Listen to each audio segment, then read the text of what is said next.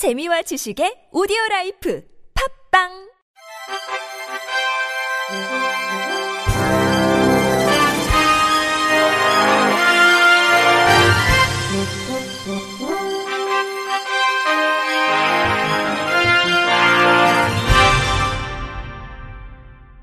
청취자 여러분 안녕하십니까? 2월 16일 수요일 KBRC 뉴스입니다. 전국 장애인 차별 철폐 연대는 어제 사이버 공격을 받아 단체 홈페이지 서버가 다운됐다고 밝혔습니다. 전장현은 이날 페이스북을 통해 어제와 오늘 전장현 홈페이지가 집중 공격을 받아 서버가 다운됐다며 구글 드라이브도 공격으로 파일이 삭제됐다고 공지했습니다. 또 해화역 승강장의 선전물은 누군가에게 뜯겨 나갔고 지하철 선전전을 열심히 하는 장애인 활동가는 길에서 모르는 사람에게 폭언과 협박을 당하는 일이 발생했다며 전장현에 불을 지르겠다고 협박도 받았다고 말했습니다. 전장현은 이동하고 싶고 교육받고 싶고 노동하고 싶다는 외침에 혐오가 아닌 응원의 말을 보태달라며 누군가의 지하철이 아닌 모두의 지하철이 되는 길, 시민들의 응원이 필요하다고 덧붙였습니다. 부산에서 장애인 인권운동가로 활동 중인 한 장애인 단체 대표가 중증 여성 장애인을 성추행한 혐의로 경찰 조사를 받는 것으로 알려졌습니다. 부산경찰청에 따르면 부산 지역 한 장애인 단체 대표 50대 A씨를 성추행 혐의로 조사하고 있습니다. A씨는 2019년 4월 부산에서 열린 장애인 차별철폐 농성 과정에서 뇌병변 1급 중증 여성 장애인 B씨를 10여 차례 걸쳐 성추행한 혐의를 받고 있습니다. 당시 A씨는 장애인단체 대표를 맡고 있었고 B씨는 농성장 실무를 총괄했던 것으로 알려졌습니다. A씨로부터 성추행을 당한 B씨는 장애인단체 영향력이 큰 A씨로부터 2차 가해를 받을까 두려워 신고를 꺼리다가 지난해 8월 경찰에 A씨를 고소했습니다. 발달 장애인 아들을 둔 것으로 알려진 A씨는 장애인 차별철폐 운동과 탈핵 운동을 벌여온 것으로 알려진 인물입니다.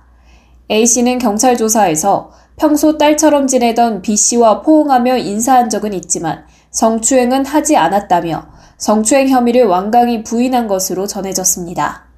경찰 관계자는 현재 수사가 진행 중인 사항이라 자세한 내용은 알려드릴 수 없는 점을 양해해달라고 말했습니다. 보건복지부는 신규 중증장애인 생산품 생산시설과 생산 품목을 내달 중순부터 순차적으로 확정한다고 밝혔습니다. 복지부는 코로나19 장기화에 따라 당초 4월 말까지 예정된 심사 일정을 앞당겨 3월 중순부터 생산시설과 생산 품목을 조기 지정하기로 했습니다. 중증 장애인 생산품 생산시설은 근로자의 70% 이상을 장애인으로, 장애인 중 60% 이상은 중증 장애인으로 고용해야 합니다. 현재 총 83개소가 신규 재지정 신청을 완료했으며 1차 서류 심사와 2차 현장 심사를 거쳐 최종 선정될 예정입니다. 복지부는 조기 지정으로 공공기관의 우선구매 제도 등을 활용한 생산시설의 판로 확보가 앞당겨져 중증 장애인의 일자리 안정에 도움이 될 것으로 기대한다고 밝혔습니다. 신재영 복지부 장애인 자립기반 과장은 공공기관은 중증장애인 생산품 우선구매 특별법에 따라 중증장애인 생산품을 우선 구매해야 한다며 수의 계약이 가능한 만큼 중증장애인 생산품을 보다 적극적으로 구매해달라고 강조했습니다. 국립장애인 도서관은 3월 10일까지 2022년 장애인 독서문화 프로그램 지원 사업 운영기관을 공모합니다. 도서관은 올해부터 도서관과 더불어 특수학교로 지원 대상을 확대해 공모를 진행한다고 밝혔습니다. 2014년부터 시작된 장애인 독서문화 프로그램 지원 사업은 지역 도서관과 학교를 기반으로 장애 유형별 독서 활동 지원을 통해 정보 취약계층인 장애인에게 다양한 문화 향유 기회를 제공하기 위해 마련됐습니다. 본 사업을 통해 전국 255개 도서관에서 프로그램 2,600여 회가 운영됐으며 참가한 장애인은 2만 6천 명이 넘습니다.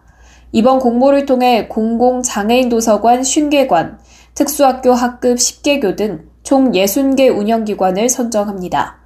선정된 기관은 도서 구입비, 강사료, 문화체험 활동비 등 프로그램 운영 사업비를 지원합니다. 운영기관 선정 결과는 3월 31일 국립장애인도서관 웹사이트를 통해 발표합니다. 서울시는 올해 따뜻한 동행과 함께 저소득 중증장애인 100가구를 대상으로 맞춤형 집수리를 지원한다고 밝혔습니다. 오늘부터 다음 달 18일까지 주소지 관할 동주민센터를 통해 신청자를 모집한 뒤 시에서 장애 등급과 소득 수준을 고려해 100가구를 선정해 8월부터 11월까지 3개월 동안 공사를 진행합니다. 특히 그동안 LH, SH 임대주택 거주자가 개별적으로 관리사무소 동의를 받던 것을 LH, SH 측과 협의해 사업 수행 기관에서 일괄적으로 받는 방식으로 변경했다고 시는 전했습니다. 지원 대상은 세대주 또는 세대원이 중증 장애인인 기초생활보장 수급자 또는 차상위 가구입니다. 차상위 가구는 국민기초생활보장법상 별도 가구 보장 대상자 및 저소득 한부모 가족을 포함하고 기준 중위소득 50에서 65% 이하 대상자도 개조비를 일부 본인이 부담할 경우 신청할 수 있습니다.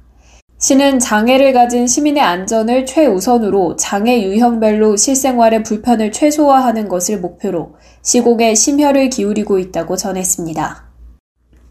서울시각장애인 복지관에선 앞으로 1년 동안 복지관과 함께 복지관 사업 및 프로그램 홍보와 잠재적 자원봉사자, 후원자 발굴, 장애 인식 개선 및 지역 주민의 사회 참여 등을 유도할 대학생 서포터즈, 시복지 홍보단을 모집한다고 11일 밝혔습니다.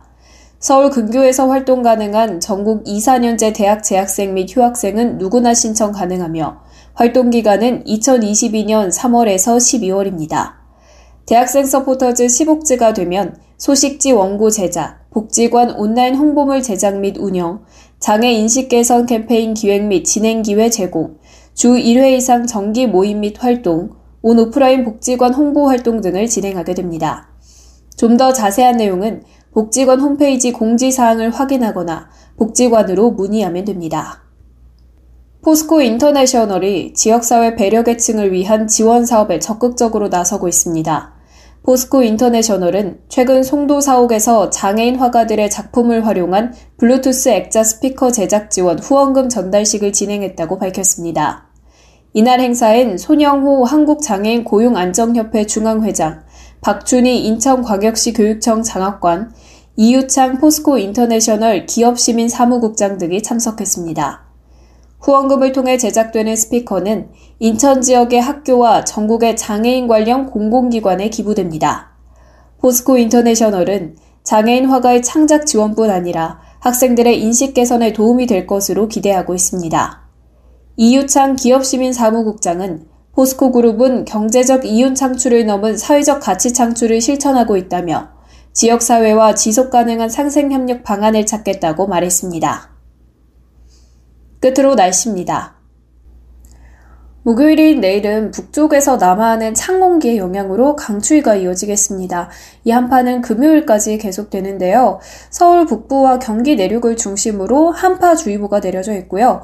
경기 북부는 한파 경보가 발표된 가운데 17일 아침 기온이 영하 10도 이하, 경기 북부는 영하 15도 이하로 떨어지는 곳이 있어서 매우 춥겠습니다. 전국 대부분 지역은 맑은 가운데 충청권과 전라권, 제주도는 오전까지 대체로 흐리겠고요. 새벽까지 충남 남부 서해안과 전라권에 눈이 내리겠고, 제주도 산지와 울릉도 독도엔 오전과 밤까지 눈 소식이 있겠습니다. 미세먼지 농도는 전 권역이 좋음에서 보통 수준 보이겠습니다. 날씨였습니다. 이상으로 2월 16일 수요일 KBRC 뉴스를 마칩니다. 지금까지 제작의 권순철, 진행의 최유선이었습니다. 고맙습니다. KBIC